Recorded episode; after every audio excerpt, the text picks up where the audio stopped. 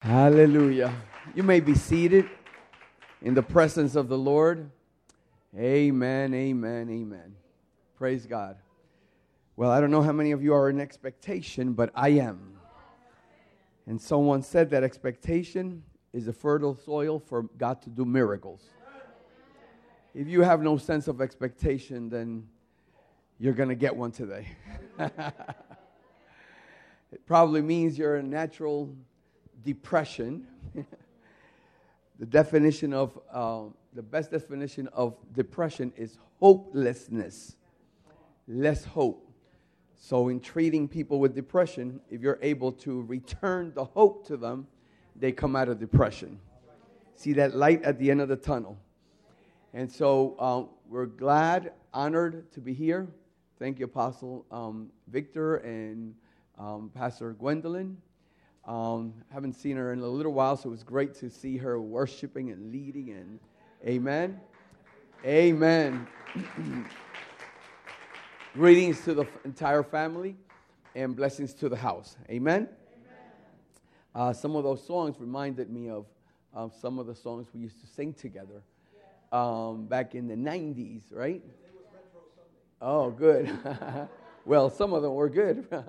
I remember, and it took me back so when we kind of met, um, some of those songs, not all, but just a few of them, remind them, me of them. So I thank God for the worship. I always like to encourage the worshipers.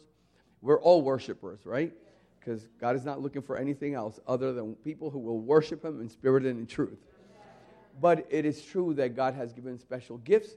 And so those who use their gifts, I like to honor them and bless them so the keyboard player and the drummers and the singers and the leaders and, and everyone who does sound and media and everything else, um, and in the future, the dance ministry who's going to be here, um, that God is going to raise up.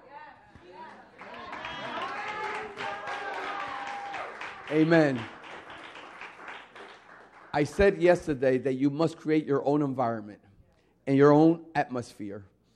And um, what a better place or way to do it than to create images and pictures in people's minds. If you think about it, when you're connected to God, it's like if God would pass some commercials, you know, those informa- infomercials. So something like that, but it's God speaking to you. So when you see something in your mind, in your brain that comes to you, don't disconnect from that because it's if you have God in your heart, it's God speaking to you. And he wants to take you to a place where the Bible says that he's told the prophet, um, both the, the prophet Isaiah as well as the apostle Paul said the same thing.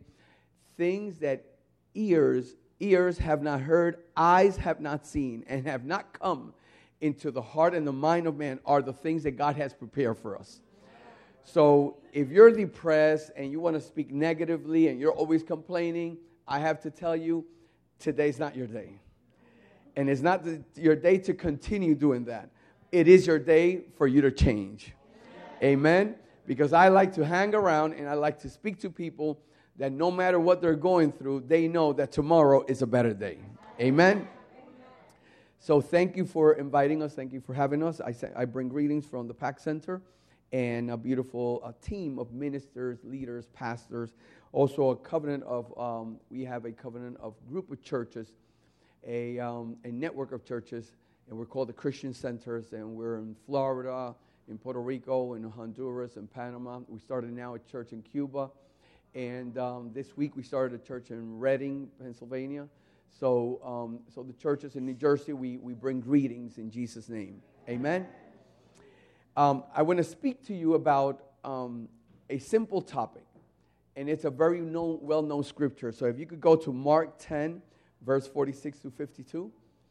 We're going to be looking at the scriptures there, and I want to title it, Do Not Miss Your Moment.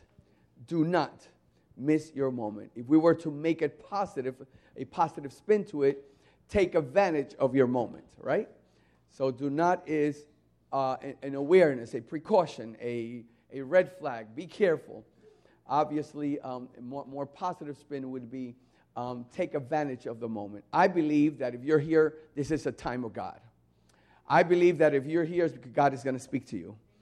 I believe that if you're here, because God woke you up this morning and you're alive, and you could have been doing on, on the 26th of June, on a Sunday morning, a beautiful day outside, a hundred things. However, you chose the better part, which is to come to the house of the Lord, take care of the one that deserves all honor and all glory first, and he'll take care of you first. Amen.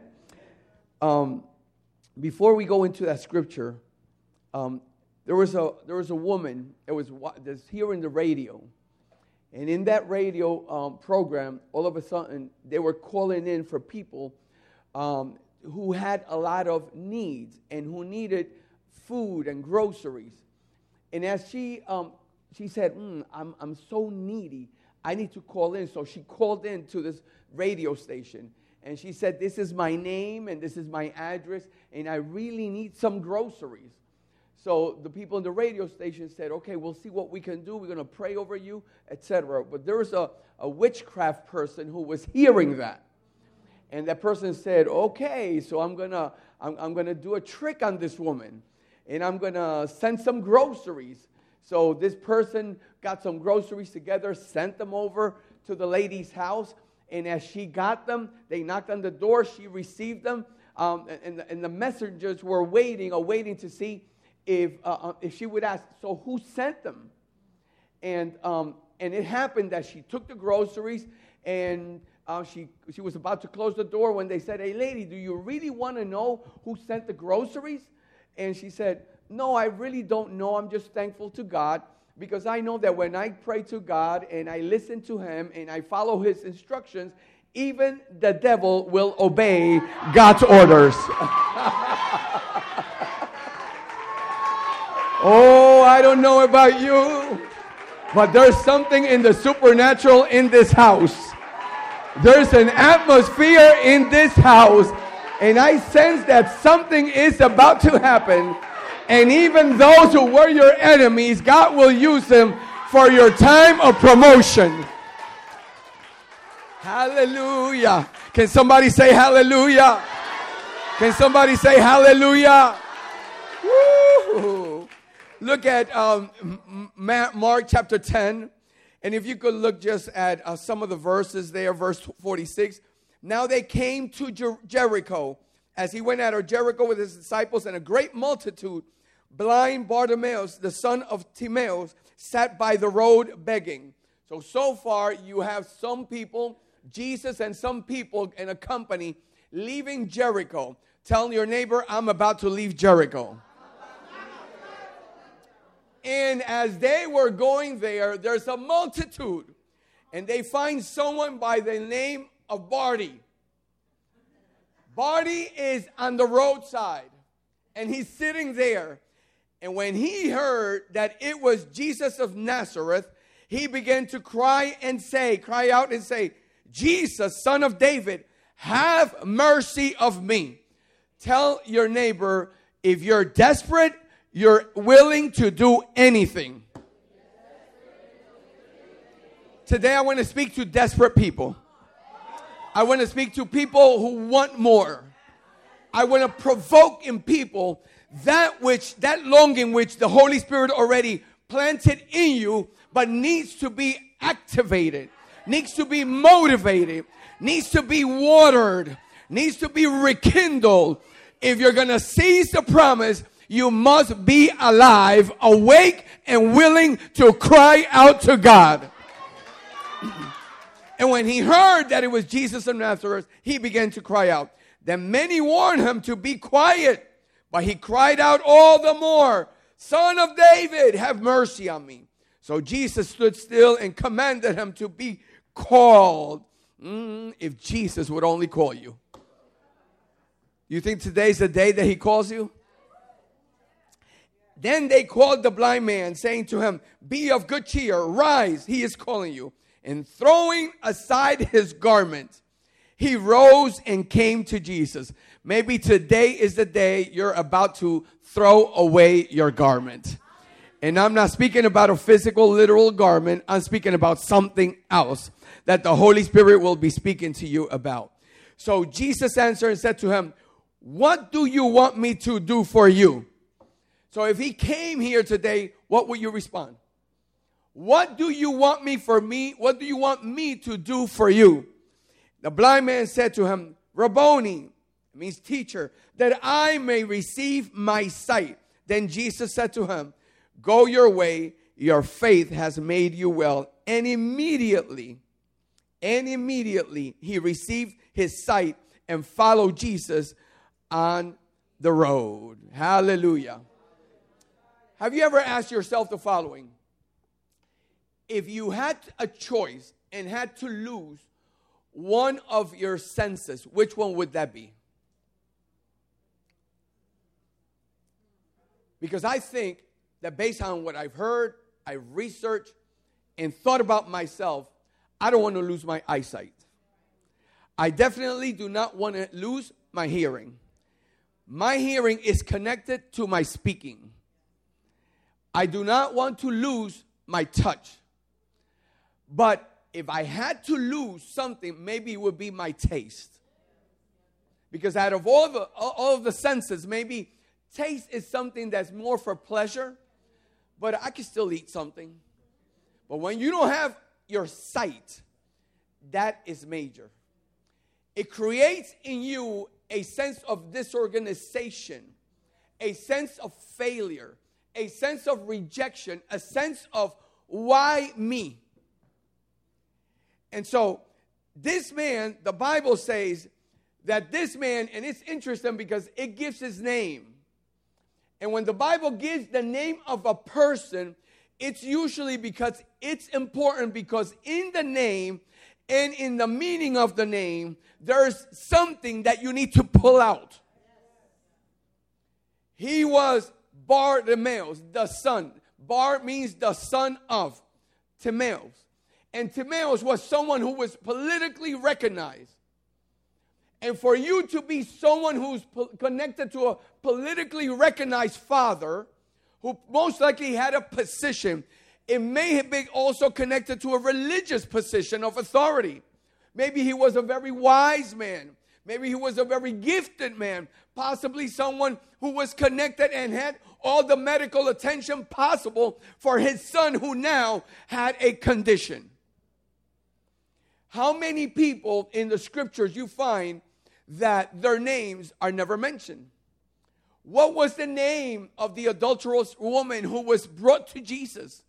What was the name of the woman who had that problem with the blood and said, I'm going to go after Jesus because I'm hearing that he's coming by the way. And I have affliction for 12 years and I don't care what, who's in the middle. I'm going to latch on. I'm going to scramble. I'm going to push, but I'm going to touch the hem of his garment. But she had no name. There's many that we've never known the name. What was the name of the woman by the well? What was the name of the man who went to pray at the temple? The Bible only describes one as being a Pharisee. And then other one, the other one who was someone who was totally broken. But what, what, what were they, their names? You don't know their names. Could it be possible that whenever God is about to do something, He is making sure that you understand that there's no special privileged people here. Could it be that he's telling us you are as important as your neighbor sitting next to you? That I'm not to make a distinction or a difference as to where you were born, what language you speak, what is your, your level of your finances, where you come from a condition, a situation where financially you did not have everything you would have loved to, Maybe you didn't have anything that you wanted when you were a child, an adolescent. No one gave you a bicycle. No one gave you the proper clothes. I don't know about you, but I don't know if you ever had the sole of your of your shoes that had a hole under it. I've been there. Anybody been there? Have you been there when you have no money to eat?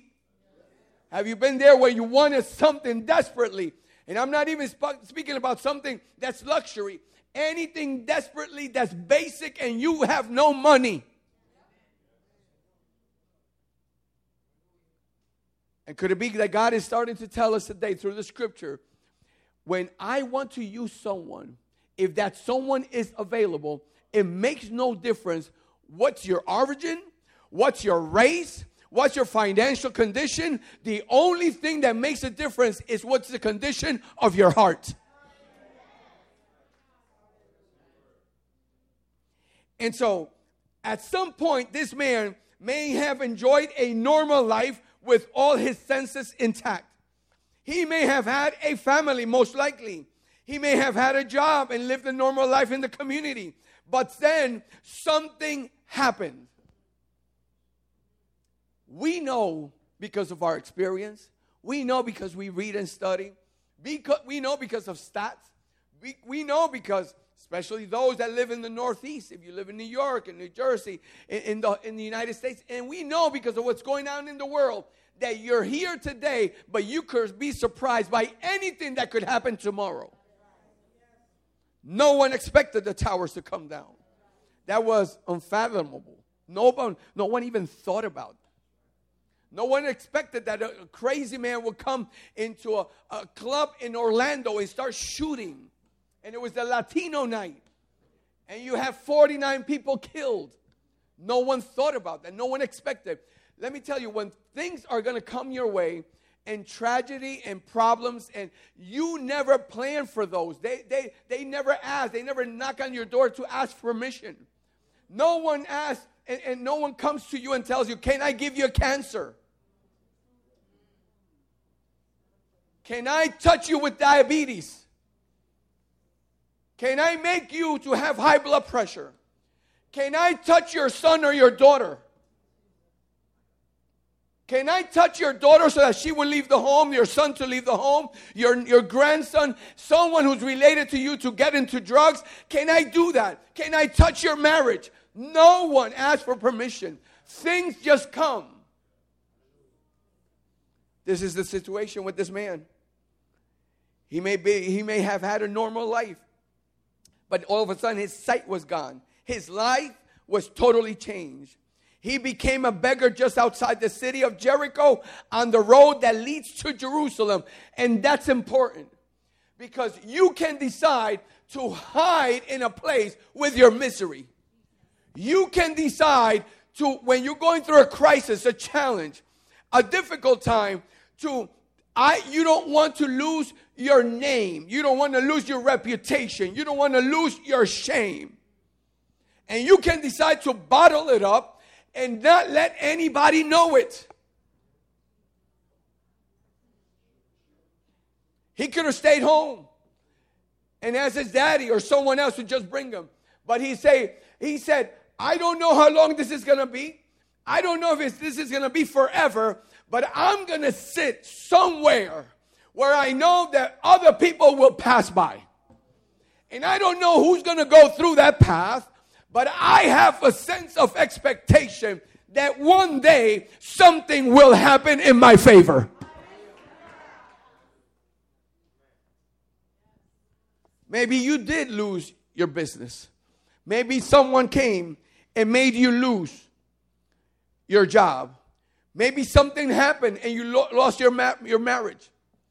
And you could go into a pity party and you could go into a sense of depression and you could end up in a clinical depression and you can say, No one can help me and start beating yourself. Or you can go to the path that is in between the place of misery, that was Jericho, or the place of, uh, of which was Shalom, the place of peace and prosperity, which was Jerusalem. Where are you seated? Where are you standing? Where are you hanging out? Where do you have where do you have your hope in? Who do you have your hope in? Where are your dreams? Think about this. This man was in Jericho. It was the first city that Israel defeated when Joshua led the Jews into the land of promise. Interestingly, interesting, the Jewish name for Jesus is Joshua. See, everything is connected. Say with me, everything is connected. Tell your neighbor, everything is connected. I totally believe what the Word of God says in Isaiah 46. I am the God that announces what is to come from the beginning. Where you were born is totally connected to where you're headed. And you're complaining about where you were born. The family that you were born to is totally connected to the ministry and the calling that He has for your life. And you're complaining about the dad and the mom that you didn't even have. I am the God that announces what is to come from the beginning. Because in the beginning, the Bible says in Isaiah 46, I was always there.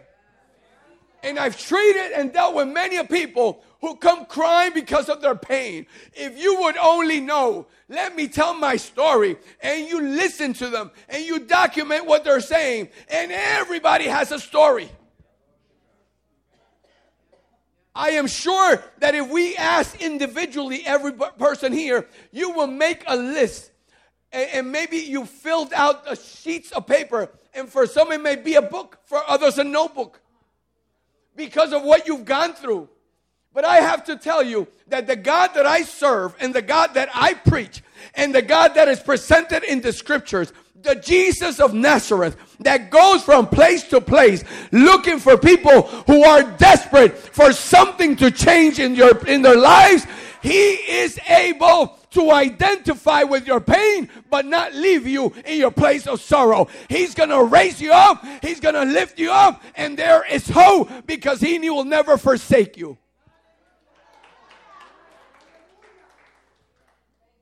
He was there Joshua in, in Joshua chapter 1 is the person who takes the place of Moses. And God tells Joshua, I'm going to give you every land, every piece of soil that the feet, that your feet stand over. And if you look at, Joshua and how that is the same name that's represented and given to Jesus, you know that wherever Jesus is at, everything he touches will become his. Because at the end of the day, he was the one that created the whole world.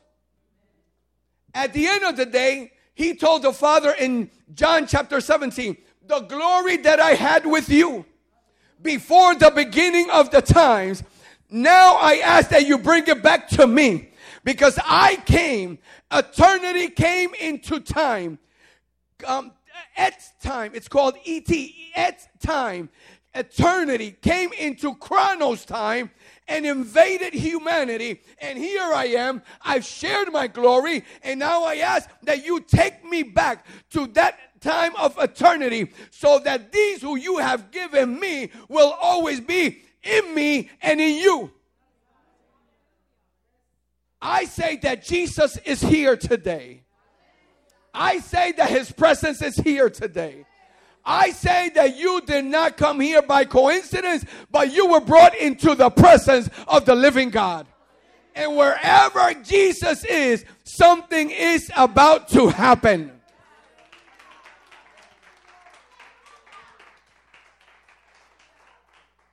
And so Jesus is about to take hold of the land. Joshua Jesus saves, Jesus heals, Jesus brings up, Jesus lives. The first Yeshua came as a warrior, but the second Yeshua comes as a prince of peace.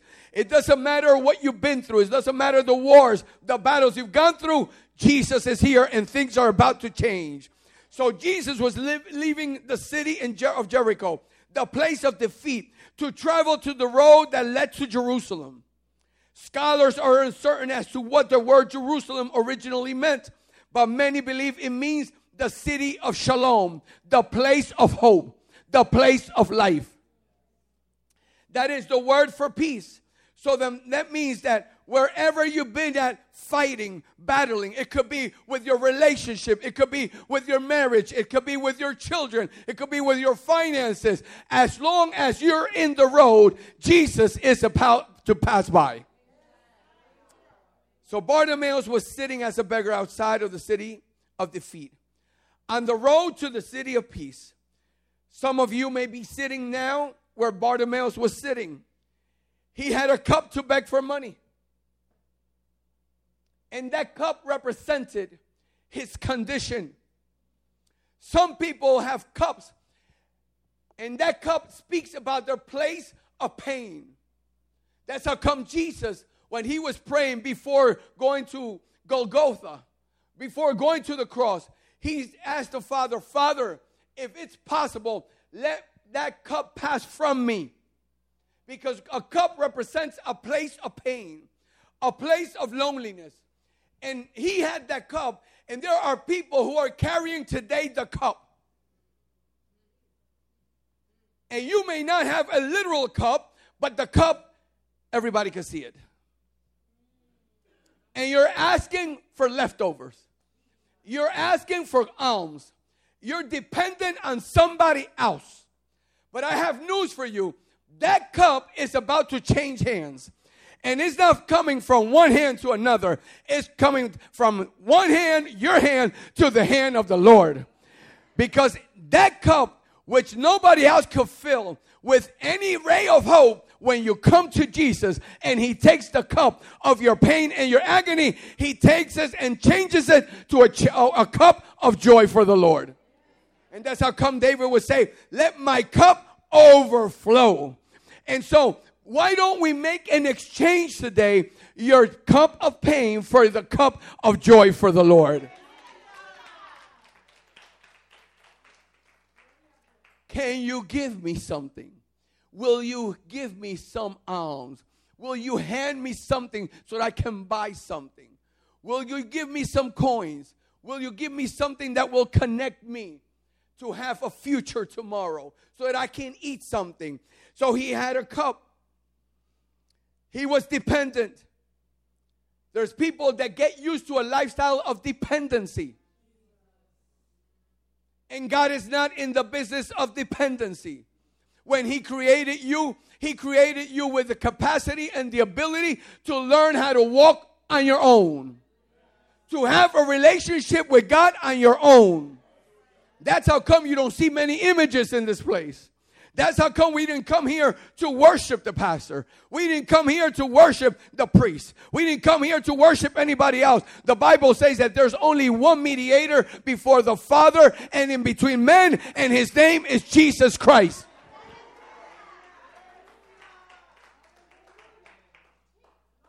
Many people were brought up with a sense of dependency.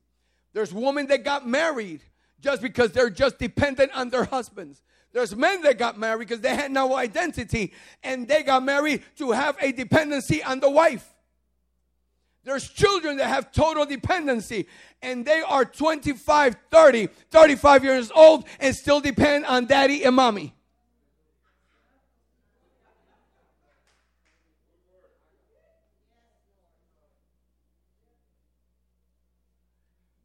I know because of mental health that dependency is not a good thing. But not only do people cling to others, they will not make decisions on their own. They're dependent on people's opinions. They're dependent on what somebody else says. And sadly, some of the people that they depend on, they never achieved anything in their lives anyway. They hang out with the wrong people. They hang out with the wrong, wrong companions. They, they choose the wrong people for their future instead of believing that God has something better for them. Today, God is coming to tell you, I come to break your dependency. That cup in your hand is not your destiny.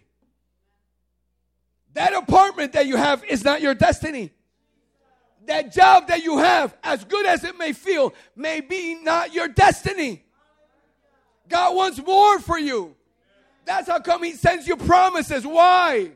Because He wants you to feed your dreams. When He made you, He made you with the capacity to dream, to see, to see better, beyond, bigger. That's how come He has given us a spirit of creativity. Have you been ever, ever in a situation where you saw something and you said to yourself, hmm, if I could invent something to fix that situation, to fix that which I can't fix. If there was something electronic, something that, that I could do with my hands, some, some something that I can create. It may be music, it may be it may, it may be artifacts, it may be something in wood, it may be something in iron. I don't know what it would be. Have you been driving and said, and, and you would say, if they had only had a capacity to put here some type of, of road path so that I could take this type of maybe you you had an engineering mind Does that happen only to me, or there's people here that that happens to? Because God never wanted you to be dependent on somebody else. And sometimes people who are dependent on others are then abused by those others. And they manipulate. And the more you come dependent, the more manipulated and controlled, you become almost a slave. This became his habitat. He was by the way. He could hear people walk and talk, but his condition would not change. You probably have some had had some spiritual victories. You've defeated some habits. You've overcome some trials, and you've triumphed, triumphed over some temptations. But you haven't entered into the city of peace. Today, I propose to you that God brought you here so that you know that tomorrow there's a better place awaiting you. There's a miracle on the way. You do not have to stay in the same condition. You do not have to keep on wearing the same cloak that you were wearing. You don't have to hang out with the same people that are doing the same thing that you're doing now. Maybe tomorrow, today, no, next week, something is about to happen if you only believe. How many believe? You know people like this. They are faithful people. Some people come to church like that. They sit in the church pews, they sing the church songs, they talk the church talk, but they are filled with uncertainty and questions and fears and doubts. They are blind to the peace that passes understanding, and they are blind to the path. Most of us are not blind physically, but we are blind spiritually. And that's how come the Apostle Paul would write, I pray every day in my praise for you that God would open the eyes of your understanding. Because we know for a fact that people who are blind physically, God allows them to develop the other senses and they compensate for the fact that they cannot see. But sadly, there's people that have their eyes but cannot hear as others who have no eyes hear. That's how come in Revelations seven times it says in the in the seven messages to the seven churches, let those that have ears hear what the Spirit of God is telling the church. If you look at the form of a year, look at the person next to you. Hopefully they're fine. but if you look at it, it has the shape of an embryo because the Bible says that faith comes through the hearing and hearing of the Word of God. All you need to allow God to change your life is to hear. Because hearing the Word, it becomes a seed. The Bible says in Mark chapter 4 that the planter, the sower, went to plant the seed. And seven times it says that the seed was the, the Word of God. And so you're here today. You come here on a regular basis. You come here on Sundays. You come for, for prayer service. You come for other events. Allow your, your ear to hear what God is telling you because it's not for the next the, the neighbor that is sitting next to you is for the f- person that is actually seating seated in the chair where you're seated.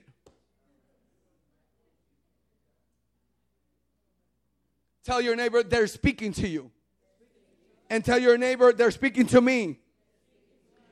They're good Christians. They're safe from their sins. They're satisfying their soul, but they're spiritual beggars looking for someone else to supply what they lack. It's someone else's responsibility to make them happy. It's someone else's responsibility to make them feel good about themselves. We need to come here, and if somewhat, sometimes I feel like we need to to to to to dance, to jump, to scream, to shout, to, to raise hands. We need to tell people, do things. But, there, but there's no personal relationship. God is calling you to stop being a spiritual beggar and start growing up out of that dependency so that you can have your own relationship with the mighty Savior. Looking for others to affirm them, for others to compliment them, for others to give them a blessing, rather than choosing to be themselves the blessing.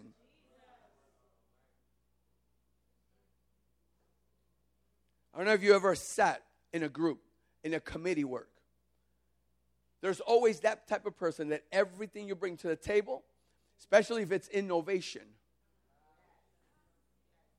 they're gonna, they're gonna, they have the spirit of, of, of firefighter. They're always, always throwing water on, on ideas. And then there's the folks that will say, Oh, I've been here five years, seven years, 10 years, 15 years, and we've never done it that way. I know that doesn't happen in this church. That only happens where I hang out at. They sit faithfully between defeat and peace. And even though they have been spiritual victories in their lives, they never celebrate or rejoice in the Lord. Let me tell you, the Lord is good. And He's good all the time. And you might be looking at the news and everything you see is darkness. I see light. Everything you see is problems. I see victories. Everything you see is addictions. I see liberation.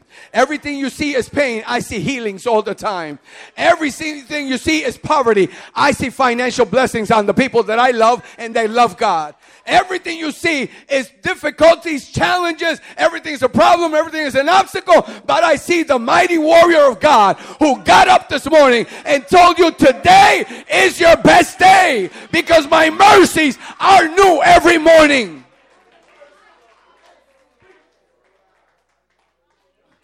I come here and I don't see the group that is here. I see what God is going to do in this house. I don't see the 200 people, the 150. I see the 300 people because with 300, Gideon was able to defeat over 30,000 people. oh, I don't know about you, but I'm putting my hat, I'm putting my hope, I'm putting my future in the hands of the Almighty God that He's going through me, passing by me, and asking me, What do you want today?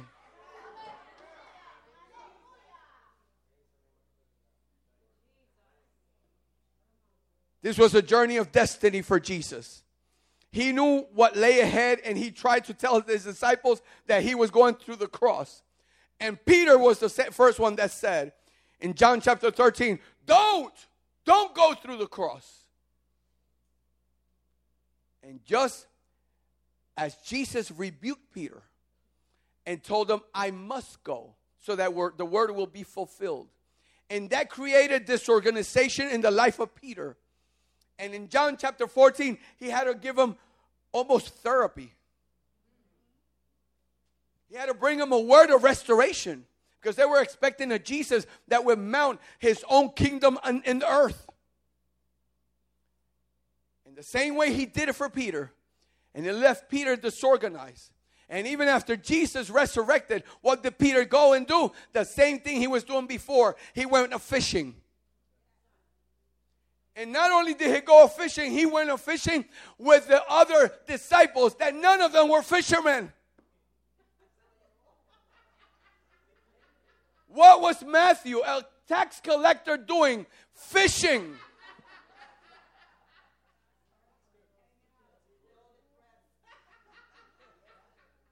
But it's interesting because when you look at John chapter 21, what used to work before for you once you have a word over your life, will no longer work unless you come to the place of redemption and purpose that God has for you. They spent all night trying to fish and they couldn't catch one. And Peter was so secure, so clear.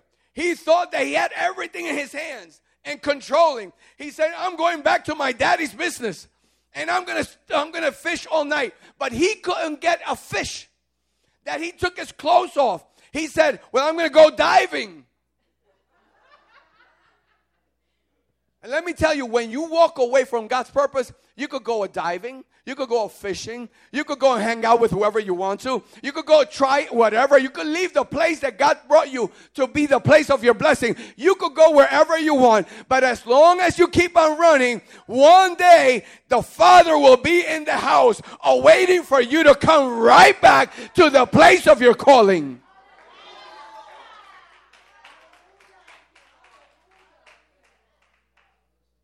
Until Jesus appears. Hey, folks, do you have anything? Have you caught anything? Could it be that Jesus is calling you today and asking you, What are you investing your time in? Are you giving me my time? Are you giving me your, your gifts? Whether it's in the business world, whether it's any type of other inclination that you have, any type of work. You may be in the educational field, you may be in the legal field, you may be in whatever, in the medical field, but there you could be an ambassador for the kingdom. But you're fishing and nothing is coming. And Jesus says, Do you have anything? And that's John 21. And when he, you read it, you look at what the Bible says that it was John, the worshiper, the one that recognized his voice because Peter, who was there fishing all night, was so far disconnected from the purpose of God that he could not identify that that was Jesus, the resurrected the Son of God. That's how come you must come to meet to worship God. Your private worship is fueled, is fed by your corporate worship. You must come to worship. You must be fed on a weekly basis, on a daily basis, on a midweek basis with the Word of God so that we can encourage. Because the longer you stay disconnected, the less faith you will have because there's no planting, no seeding of faith in your heart. And I could tell. I know that doesn't happen here. But I know, I could tell. People are all on fire for God. And then they were sitting, at the first, second, third row. And they were here early. And then they start getting here late. And then they start sitting towards the middle. And then three quarters back. And then the whole place is empty. There's only some people in the front. And you can see all the way at the back. And the next thing is they're out the door and you'll never see them again. I know that doesn't happen here, it just happens over there. What are you doing fishing? What are, why are you going back to the place where you God broke your dependence from? You were dependent on fishing. You were dependent on a company. You were dependent on your boats. You were dependent on literally on literal fishes. But you got a word, and the word was, Peter, I will not make you a regular fisherman. I'm going to make you a fisherman of men. And the Bible says, Hey, Peter, throw your net to the other side. Because sometimes you're about to get your blessing and it's just around the corner, but you take the wrong turn. I'm always concerned when people tell me, Pastor, I'm leaving. I'm always concerned. I'm not going to curse you. I'm not going to do it. I bless you. Just go ahead. I can't force you. This is your home. We'll be here. And I bless you. But then I look and I observe because what was he doing? And it's Jesus who tells, just throw the net on the other side. Anybody know brother Jonah? What did God tell Jonah? God told him to go to Nineveh. Where did he go? He took a cruise.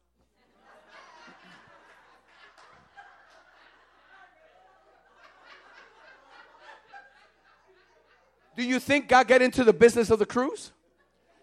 Do you think God can get into the business of Carnival and Royal Caribbean and all and Norwegian and all? God can get into the business. And you could be hiding away from your mission and your, your responsibility, but God over there will move the seas, will push the winds, and all of a sudden there's a storm. So when you go through storms in your life, the first thing you have to do before pointing your finger at somebody else, at the church, at the pastor, at your relatives, at your daddy, at your mommy, at the woman, at the man, at the children, how about looking at yourself? Could it be that I am in a cruise ship and I should be going headed to Nineveh? And I'm going somewhere else.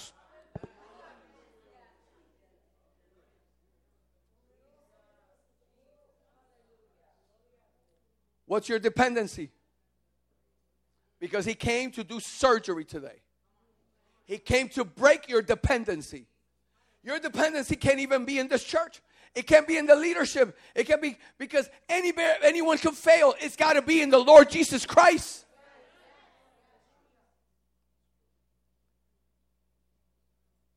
It was Jesus that was leaving Jericho, followed by his disciples, a large crowd of people that they were about to pass by the blind son of Timaeus. And let me tell you, it's no coincidence. Wherever you see crowds, wherever you see God doing something, you watch a lot of crowds behind him.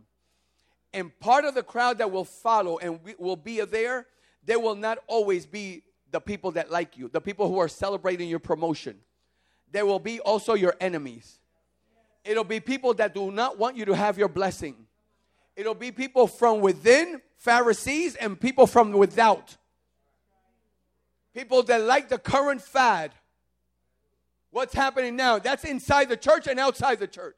Because there's fads that come and people follow and they want to be with the groups. Watch out. Because not the fact that you have many groups or numbers does not mean that God is present.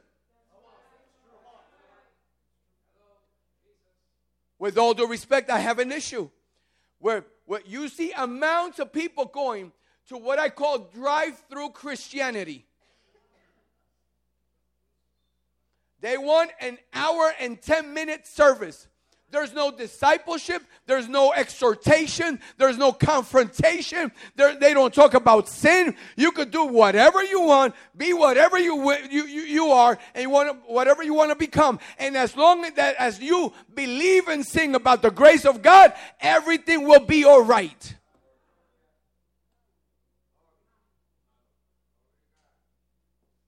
I bless them. That's not me. I understand that's not the scripture.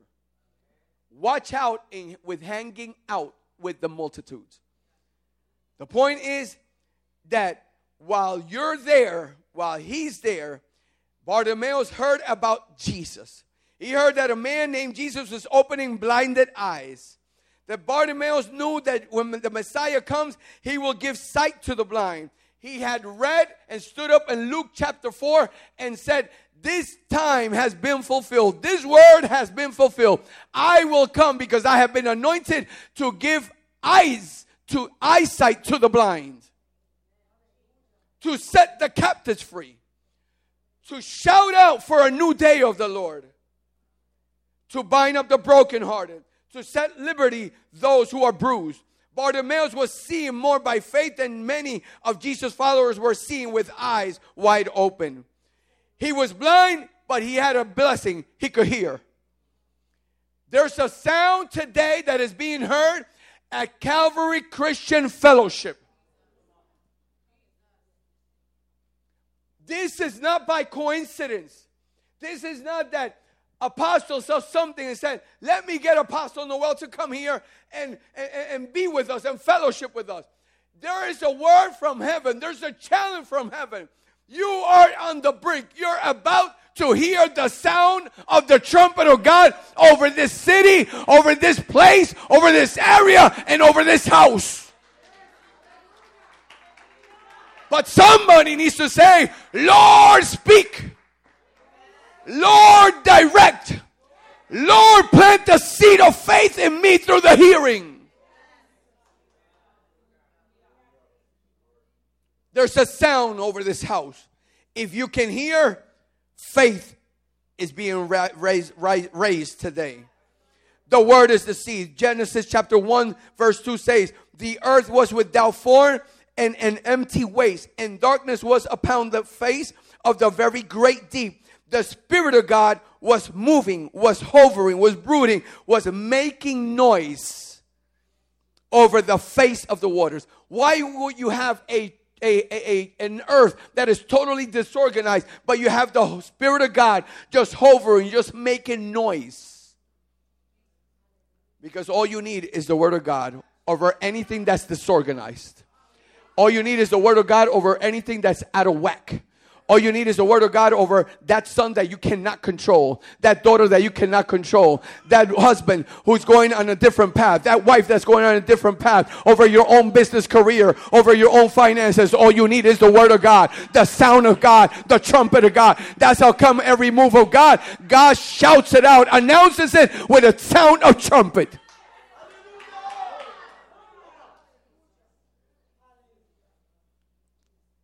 David, in his persecution and loneliness, he wrote, As the heart pants and longs for the water brooks, so I pant for you, O Lord.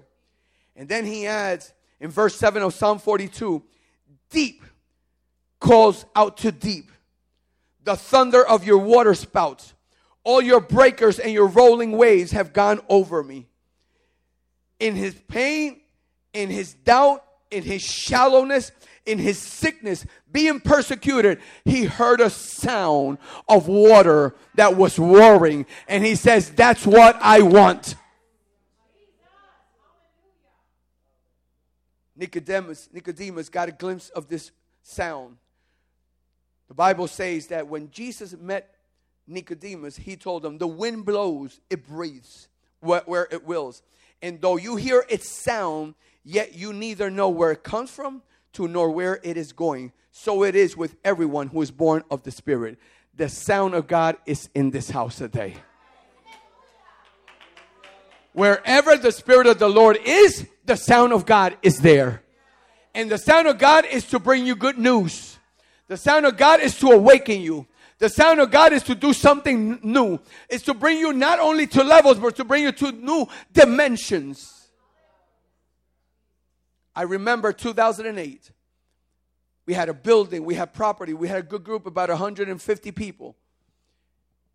Until God started messing, intervening. The first thing that happened is that a person came into the church from a, from a very rigid, legalistic background, and he started talking about what we were teaching about grace and literally I had to tell the person, leave the church. Never had done that before. The next thing that happened is that someone upset at one of our associate pastors called immigration and they deported him. That brought a whole sense of depression, collective depression to the church. But God was speaking and all you need is for God to speak. The next thing that happened is that I am in my office during the day, a summer day. It was in cold, so I didn't need heat. It was in hot, so I really didn't need air. So I put up the window just a little bit. And I hear this guy who's dressed in white. And he's saying, I have a problem with these people next door. And I'm hearing him. And he's talking about us, about the church. Every time I bring my clients and I'm going to consult, something is happening because they started praying at five o'clock in the morning. Because I've always had a time during the year, at least three different times, where we go to the church at five o'clock in the morning and people come before they go to work. They come one hour to pray. And we pray corporately and we bring down strongholds and we declare there, there's a path to heaven that blessings come down when praises go up. We unleash the blessings over the community. We rebuke and we bind and we tie up every evil spirit that takes control of our cities and our children and our wives and our husbands. We take control in prayer. And when i saw that oh you devil you're a liar. Thank you for promoting us I stepped up to prayer. Next Sunday, there were seven men dressed in white throwing some water at our property, thinking that they would have power over us. God was speaking. I used to bring my notes, three, four pages for my sermons. They were greatly ordered, greatly delivered Amen. What a good message. But, but they lacked in anointing. they lack in making a challenge to people. You're sick, we're going to pray for you, and you're going to be healed. You don't have a job, we're going to pray for you. This is the best office for employment. A woman comes and she told me in front of everyone, I said, Why are you coming here? She says, I have I am I am about to give birth. And here's the note from the doctor who told me five years ago if you ever get pregnant again, you're gonna die. Because the placenta was connected to the uterus and it was it was gonna create such a mess that she was gonna bleed to death until she came to the house of the Lord. Another one came about three weeks later. She came with a picture. The picture of the baby that I have is that she's going to be cephalic or not hydrocephalic, but anyway, big head. Sorry for the forgetting the term. The point is, I said the devil is a liar. We're to pray for that, and that head is to come back to normal. And the next time she came around, the child's health and the child's head was totally normal and under control. When the first woman went to the hospital, we were in prayer, in a prayer chain. And I awakened everyone with a mass text of over 500 people. We need special prayer. She's in the hospital. We're believing that she's going to be fine. 24 hours later, the child was born. The child was well. The mother was fine. She was healthy. All to the glory of God. God is speaking to you. You're having troubles at home, take a little bit of oil. If you would believe in oil, I don't care what type of Mazola oil, whatever oil, just pray. Father, this oil has no power, but in the name of Jesus, I'm gonna put some oil on the walls. I'm gonna put some oil on myself. And in the name of Jesus, I break every devil, every lie that comes against my family. He is speaking to you. Listen to what he's speaking. He's speaking through you through the crisis, through the problem, through the challenges. Get up, warrior. Get up. You have Joshua within you.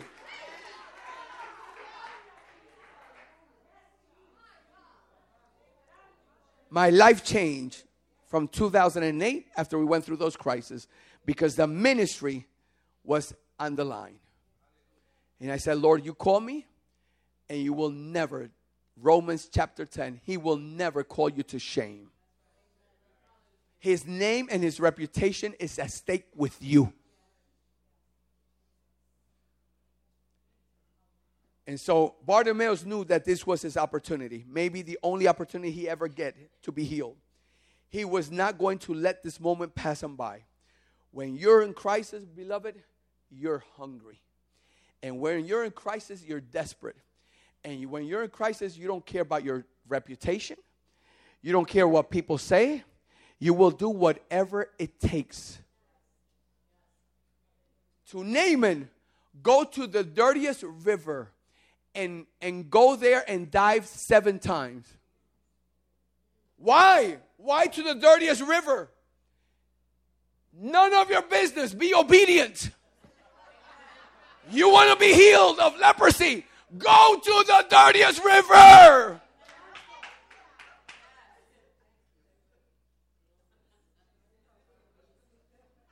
Have you ever been in a crisis? Many word, many people use that word for many of things. I'm in crisis. I'm stressed out. Have you ever seen people like that? But not every interruption of your stability is a crisis. It needs to be defined as a period whereby changes are coming about and creating expansion, growth within you, but a lot of tension. They require a lot of special attention. It has to do with the impact that a situation has over a human being that requires more than your normal developed internal resources. Because if not, it would not be a crisis. You're used to resolving problems. You have your contacts. You know to, who you call. What happens when who to call is not there? What happens with the way that you were used to resolving issues and problems and challenges, and now you they don't work?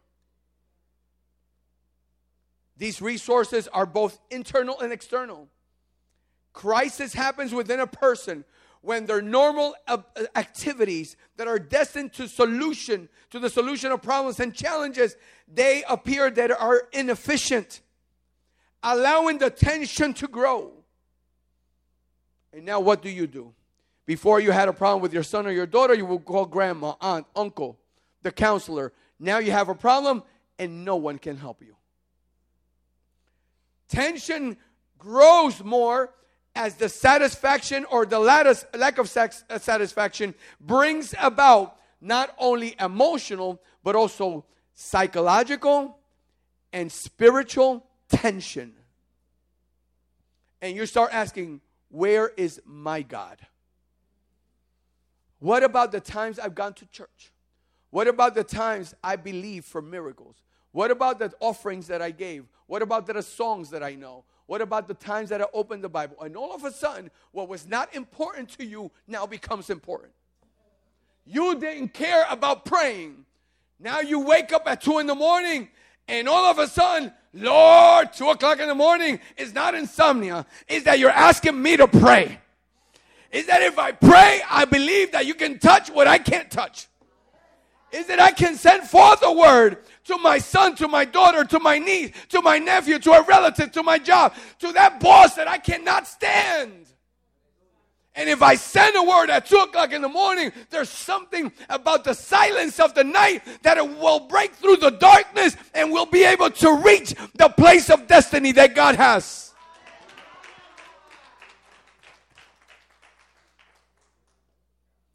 So you when you're in that depression, in that crisis, you need to ask for external resources. There's four stages to, a, to, to the crisis that a person faces. First is the challenge, the stimulus, the problem that mobilizes your normal responses within you. Then there is the failure of those skills that you had to respond to the crisis. And it produces a more internal sense of confusion then the tension mobilizes other resources spiritually, emotionally, and socially. And hopefully, the problem or the challenge is resolved so that you will not end up disorganized. I dare say this man represents many of us.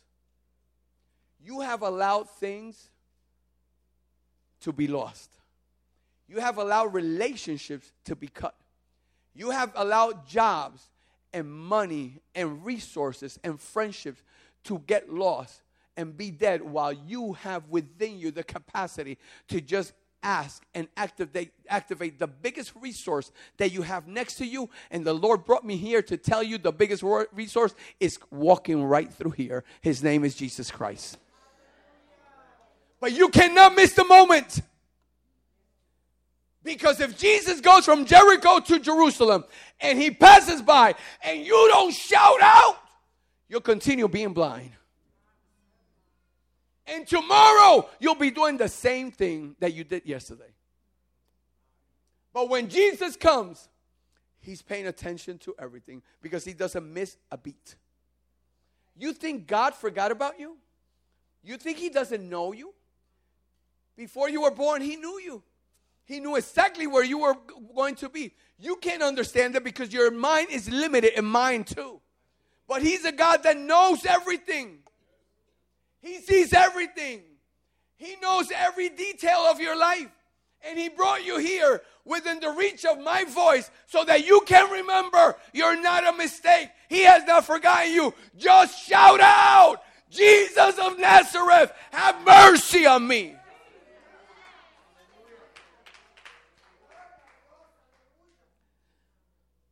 But sometimes we're too proud. Sometimes we rather stay with the pain. Sometimes we're not willing to allow God to break us. Because when you shout out, you have to acknowledge that you don't have enough to resolve the issue yourself. And that's called surrender. And unless you're willing to die to your own name, your own reputation, what people may say, I used to, because I went to school, I used to be very orderly. And I used to say, I don't want to see, I don't want to have people, and my friends and my, my co-laborers and those who I, who I went to school with, that they heard and they saw me, how, how I wrote things, how I spoke appropriately, how I hung out with people who were professionals at all realms. I don't want them to see me screaming and shouting and praying.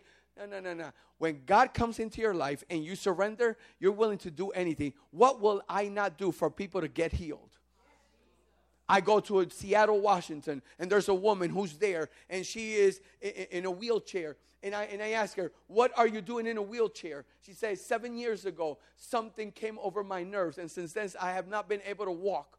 And it reminded me about that woman with the problem of the blood. 12 years prior, that woman started being afflicted with a, with a blood disease and that woman heard about Jesus and she went through and she touched. And if she was able to touch and got healed, I had the faith that God would heal that woman if I just believe and she believed. And I told her, you know what?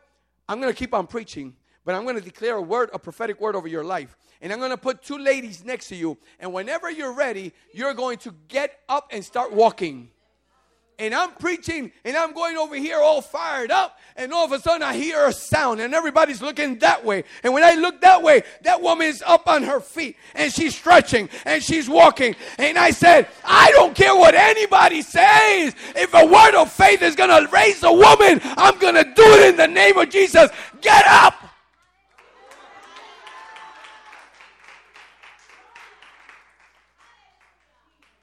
I go to an African American church. And they invite me, and I said, Why are you inviting me? oh, because we heard that you preach. Da, da, da, okay. The first thing I noticed as I sat on the side in the front, there was another woman who was in a wheelchair. And I see these people, and I honor, I bless, I'm going to be appropriate. They have their hymnal books. They're singing, la, la, la.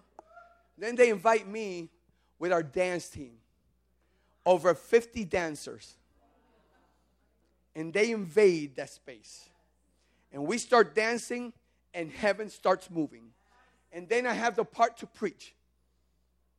And as I'm ministering, all of a sudden I go to that woman, Do you want to be healed? She says, Yes. I said, Get up. I put a lady, come over here, help her. Got her up. What's wrong with you? I had an aneurysm. And since then, my left side, I have no strength. Do you believe that God can give you strength today? She said, Yes. With such a conviction, I said, If you have such a conviction, I too, in the name of Jesus, be healed. I prayed for her. She fell down again on her wheelchair. Raise her up. Got up. I said, Let's start walking. I took her by the hand. We started walking through the aisle, and all of a sudden, that woman started jumping and jumping and jumping. And if you ever been to a great African American church that was dead but now is alive, the noise in that place was heaven on earth. She started jumping and she left me running. I was behind her and she was in the front.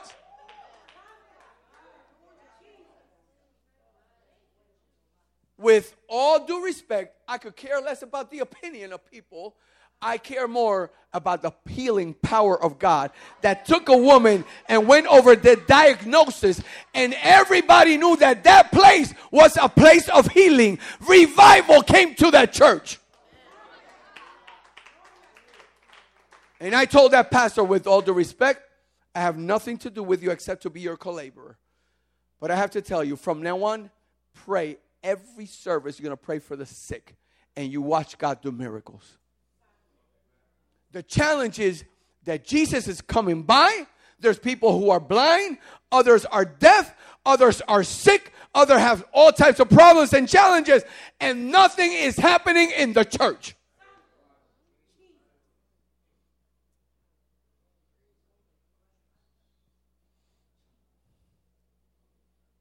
Since 2008, our church went because I understood that all the systems that I could put in place could not heal anyone. All my teachings would not heal anything, would not do anything unless I put into action and screamed out to God and believed God for miracles. If you want to stay on the path and you want to keep on holding to your cup, that's okay.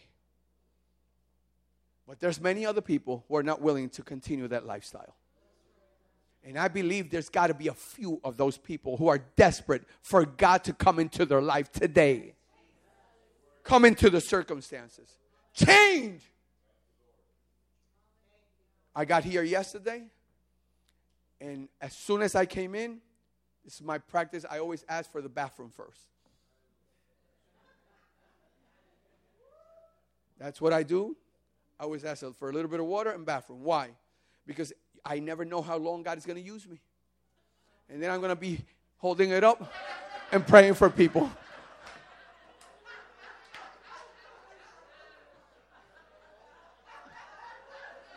Nature is nature. I respect it.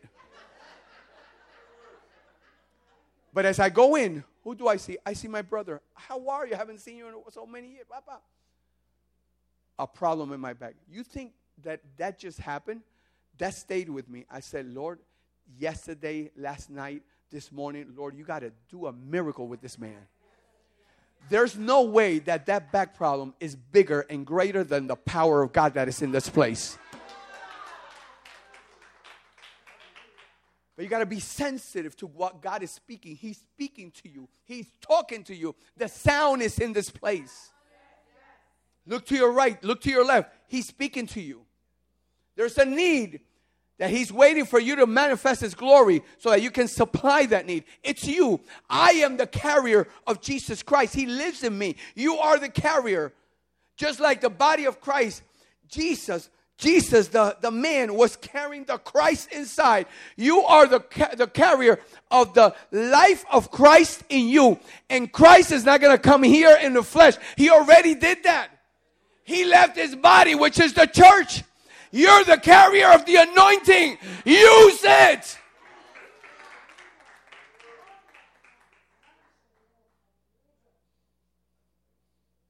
How many times have you gone home after church thinking, I should have gone forward for prayer. How many times have you passed up an opportunity to share Christ with someone? And all you can think about after that moment has passed, I should have said something to that person. Maybe you felt compelled to help someone who was down and out, but you didn't. Maybe you felt the urging of the Holy Spirit to give a certain amount of offering, but you held back. And you had no clue that that offering that you were going to give would have broken up heaven on your behalf or the behalf of the others. You have to seize the moment. We must have faith to do what is right in the moment, even when we don't understand. That's the place that this church is at.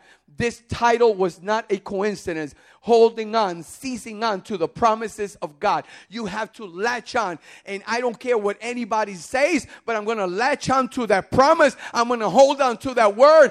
Whoever wants to leave, leave. Whoever wants to jump, jump. But that word is mine. I'm seizing my promise. We read yesterday, Numbers 23.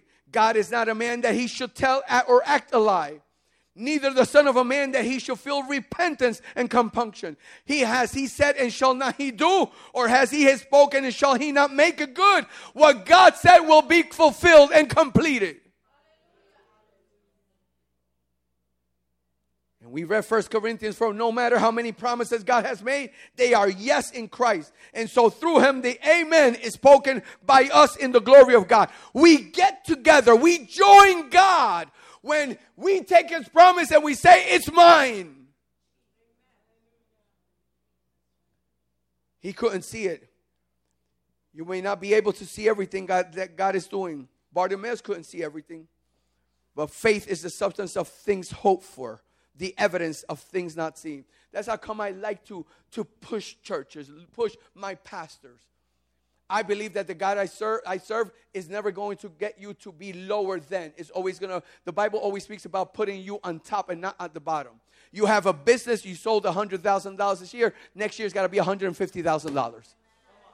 You have a house and your children are blessed and you have two grandchildren, next year's got to be three grandchildren. Whatever you see in the middle, it doesn't care. Who cares? You have problems with the mother, with the father. There's it doesn't matter. What God said will be. Period. You're going for education. You don't have the funds, but you started. Believe God. The one that provided this year will provide next year. You have five musicians, believe God for seven. You have seven singing in the choir, believe God for 15.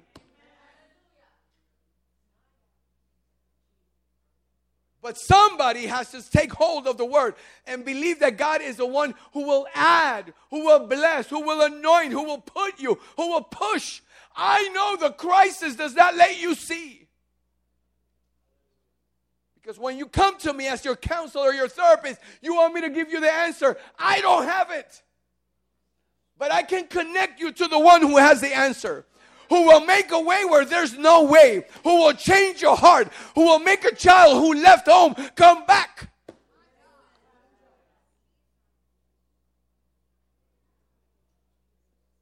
Being blind, he wasn't able to track Jesus down. Instead, all he could do was hope that just once Jesus would pass his way. And boy, when he heard the news that he was coming, he said, This is my day. I'm going to latch on. I'm going to seize. I believe the word that when he the Messiah would come, he would heal. I believe that he heals. All you need to do is hear the whisper that God is sending. Maybe the preacher said something that birthed faith in your soul. But faith alone is not enough.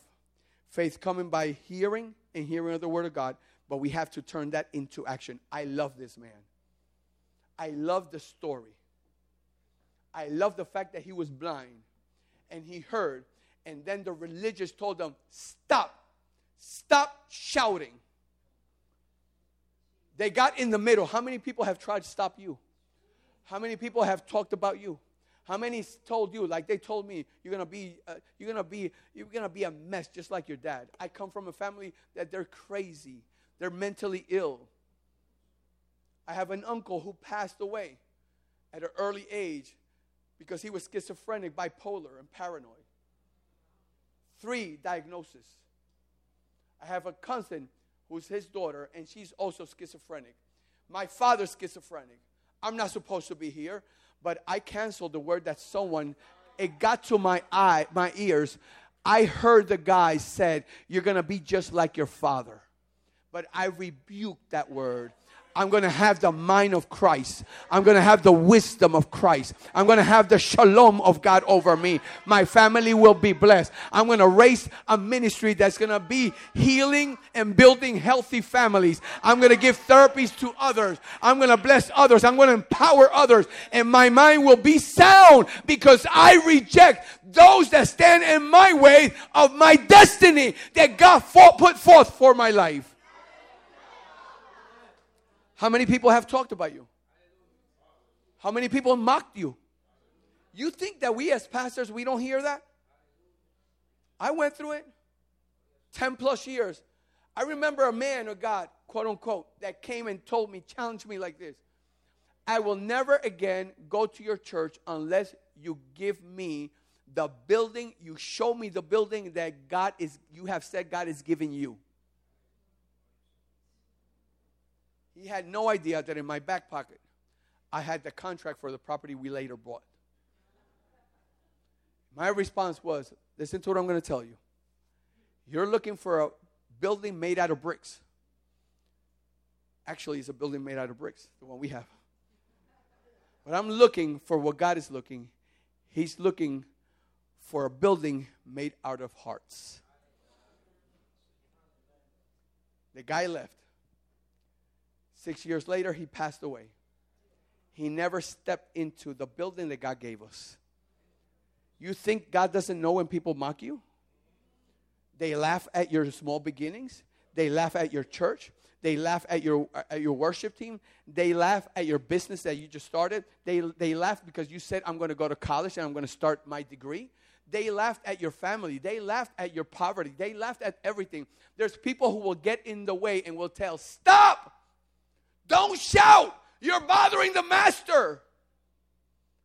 Do it this way. Sing three songs and have a little scripture and have a 20 minute sermon and then let them go.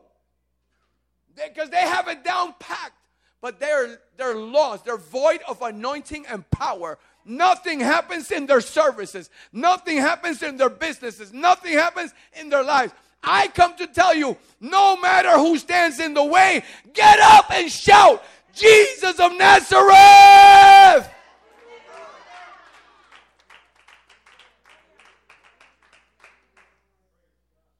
Elisha told Ahab, Get up, eat and drink, for I hear the sound of abundance of rain. 1 Kings 18:41. Somebody has to hear this today. Get up and get ready for your feast. Get up and get ready for your celebration. Get up and get ready for what God is going to do in this house. Get up and get ready for the ministry that God is going to raise men's ministry, women's ministry, social work ministry, evangelism ministry, mission ministry. This church will be packed. You're going to have a serious problem. Amen.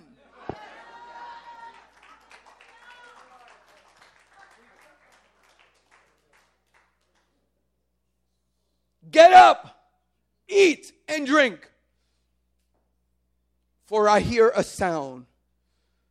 When your moment comes, you've got to move or you will miss it.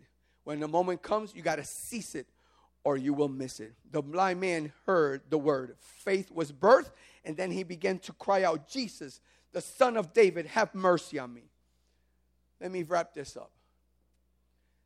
You know what the rest of the story is. He was there, but Jesus heard his cry. Do you believe that Jesus can hear your cry today? What is your cry? Whatever you're going through, do you think that you're the only one? Do you think that it takes God by surprise? Do you think that whatever you're going through, all is lost? It's your marriage, it's your relationship, it's your finances, it's your health. God can do anything. There's nothing impossible for God. Well, I'm almost dead. Well, what about the young man that that woman was bearing, and Jesus came, and he, and she had been a widow, and they were c- coming out of the city to bury him. All it took for Jesus to stop by. He said, "Get up," and he resurrected. What about Lazarus? Four days, and he called them out. Get up, and he came out. There's nothing that you think that is dead that God cannot resurrect. The challenge you have is that it is in your heart whether you believe in the spirit of resurrection. The onus is not on the problem. The onus is not on the crisis. The onus is on you. Do I hear a word of God and do I take it upon myself and will I run with it? Will I proclaim it? Will I allow that my emotions be submitted to the Word of God. Because the Word of God, I propose to you that is bigger than your emotions. Believe. He started crying out, and Jesus paid attention. If you believe, and I love Philippians chapter 4, it says, Let your petition be known in prayer, in supplication, and thanksgiving. It's three phases. Prayer, Lord, you know what it is. I don't understand it, but here it is. Supplication from groaning from within. Lord, I'm crying out. I'm blind. I don't know. I don't have the resources. I'm disorganized. I'm in crisis. But let that switch over. I give it all to you. I handed it over. I gave you my cup. And now what?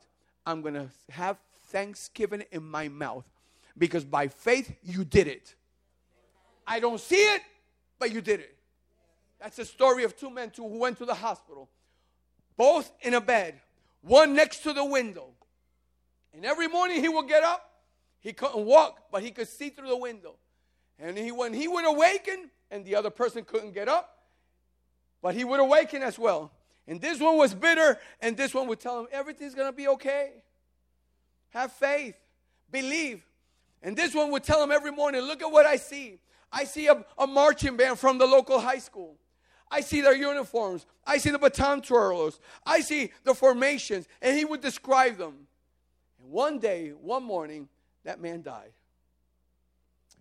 And he said, I was desirous for that man to die so I could take that, that, that bed. And they took out the bag with the body inside. And immediately he asked, Can I have that bed? They prepared it for him. He went to sleep. He woke up in the morning, and when he looked out the window to see the marching band, there was a wall of cement.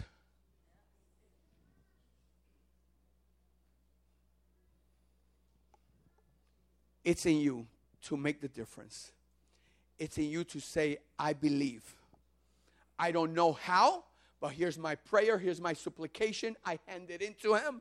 I surrender it, and I'm going to praise you and thank you. And nothing is going to stop me from my assignment. I'm going to keep on doing it with joy. And if that attack is coming against me, is because there's a blessing around the corner. Something better is around the corner. It's just on the other side. And if I throw my net on the other side, something bigger is coming. I don't know what you're going through, but the Lord is telling you, I'm going from Jericho to Jerusalem. Do you want to come with me to the place of peace and prosperity? He believed. He took off his cloak, his mantle. No more identity with begging. He gave us his cup, and he was able to see. What do you want to do with your life? What do you want to do with ministry? What do you want to do with your business?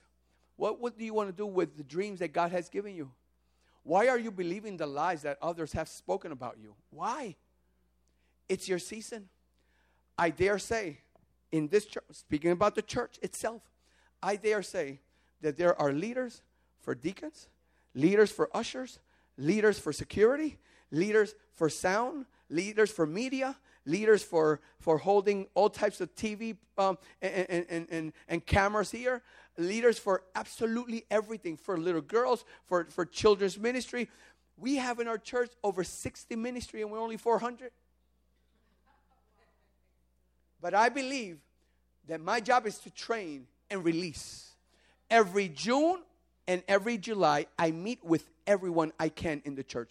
Let's come.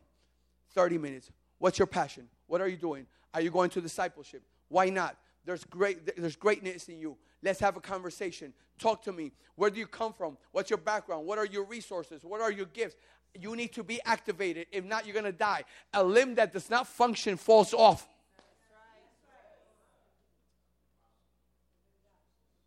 I don't know. It's not your problem to know. Your problem is to obey. Once you take the first step, the rest is God's responsibility. I know many people who know a lot don't do anything. And I know many people who don't know anything but do a lot.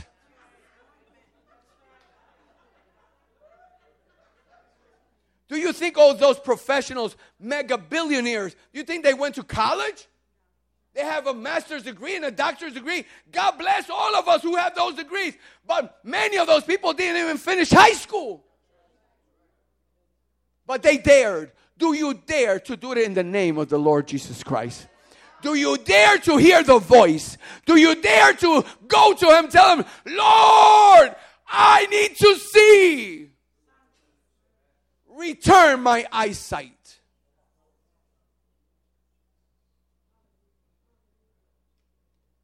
I don't want to waste my time. I'm raising up a new generation. And I tell the people when they come to our church, this is a crazy church. We're organized, super organized. We're not going to waste time, and I'm going to waste your time. But you're going to get a word, and you better act on it. And if you come here to waste my time, then the door is there.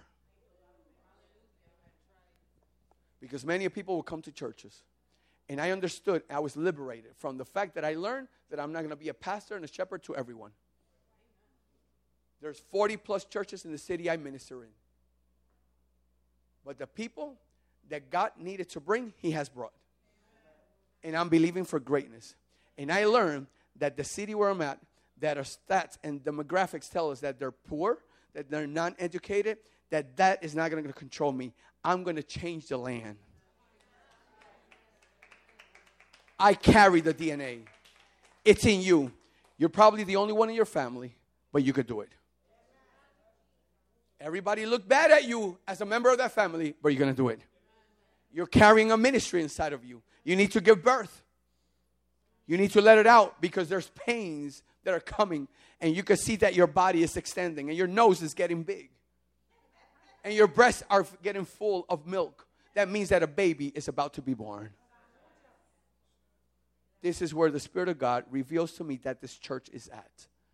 This church is about to give birth. And it will run with those who take that word of the promise of God and seize it and says, I'm going to run with it. I'm going to cry out, I'm going to surrender it, and He will do it. Why don't you stand on your feet?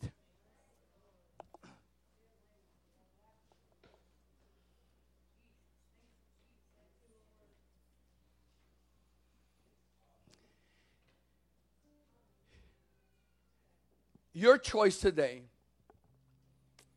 is to take the journey of the less resistance. Keep on doing what everybody else is doing. Don't bother anyone. Keep it with your tightly knit shirt and your nice dress. And don't do anything. Just stay put. Watch people grow. Watch people be blessed. while you stay who you are to see if luck would do something. In the kingdom, there's no luck, there's purpose. In the kingdom, it requires a response. Passivity is not part of the business in the kingdom. The Bible says that the kingdom suffers violence, and only those who are valiant will snatch it. I got tired of being tired. I'm a middle child and I was not supposed to. I was the one that was neglected. But I remember the day that I went into my brother's hospital room and he had just had an aneurysm as well. And as I went there, he saw me coming. It was the 15th of February of 2011. And as soon as he saw me, I had gotten the news on the 14th around 3 o'clock in the afternoon. Your brother, my father, came the voice from the other side. My niece was calling me. He's in the hospital. He just suffered an aneurysm. He cannot move.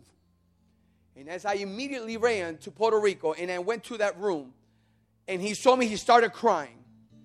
And I looked at him and I said, I did not come here to cry. I came here because in eight days I have to return to New Jersey. And when I leave you, I'm going to leave you walking, speaking in your house. And I spent every single day with him in the room. I bathed him, I covered him, I protected him, I spoke to him, I laughed with him, I sang to him, I played music to him, I did everything. But on that Monday, and I got there one Monday. The following Monday, I was with him in a car, taking him home, and he was walking on his two feet.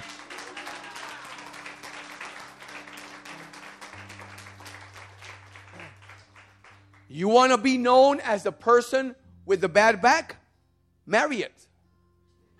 You want to be known as a person with poverty? Marry it. You want to be known as a person who could not pass that other test, that exam, that bar, whatever it was. The person that did not dare to open the business because the finances are so bad. The person who did not take the challenge of ministry. You want to do that? You want to keep on with the that history? You want to keep on begging while others are walking and enjoying their life in Christ? That's not me. And that's not the call today.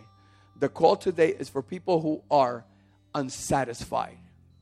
The call today is for people who could, that could see the promises. And the promises are always in Him, yes and amen.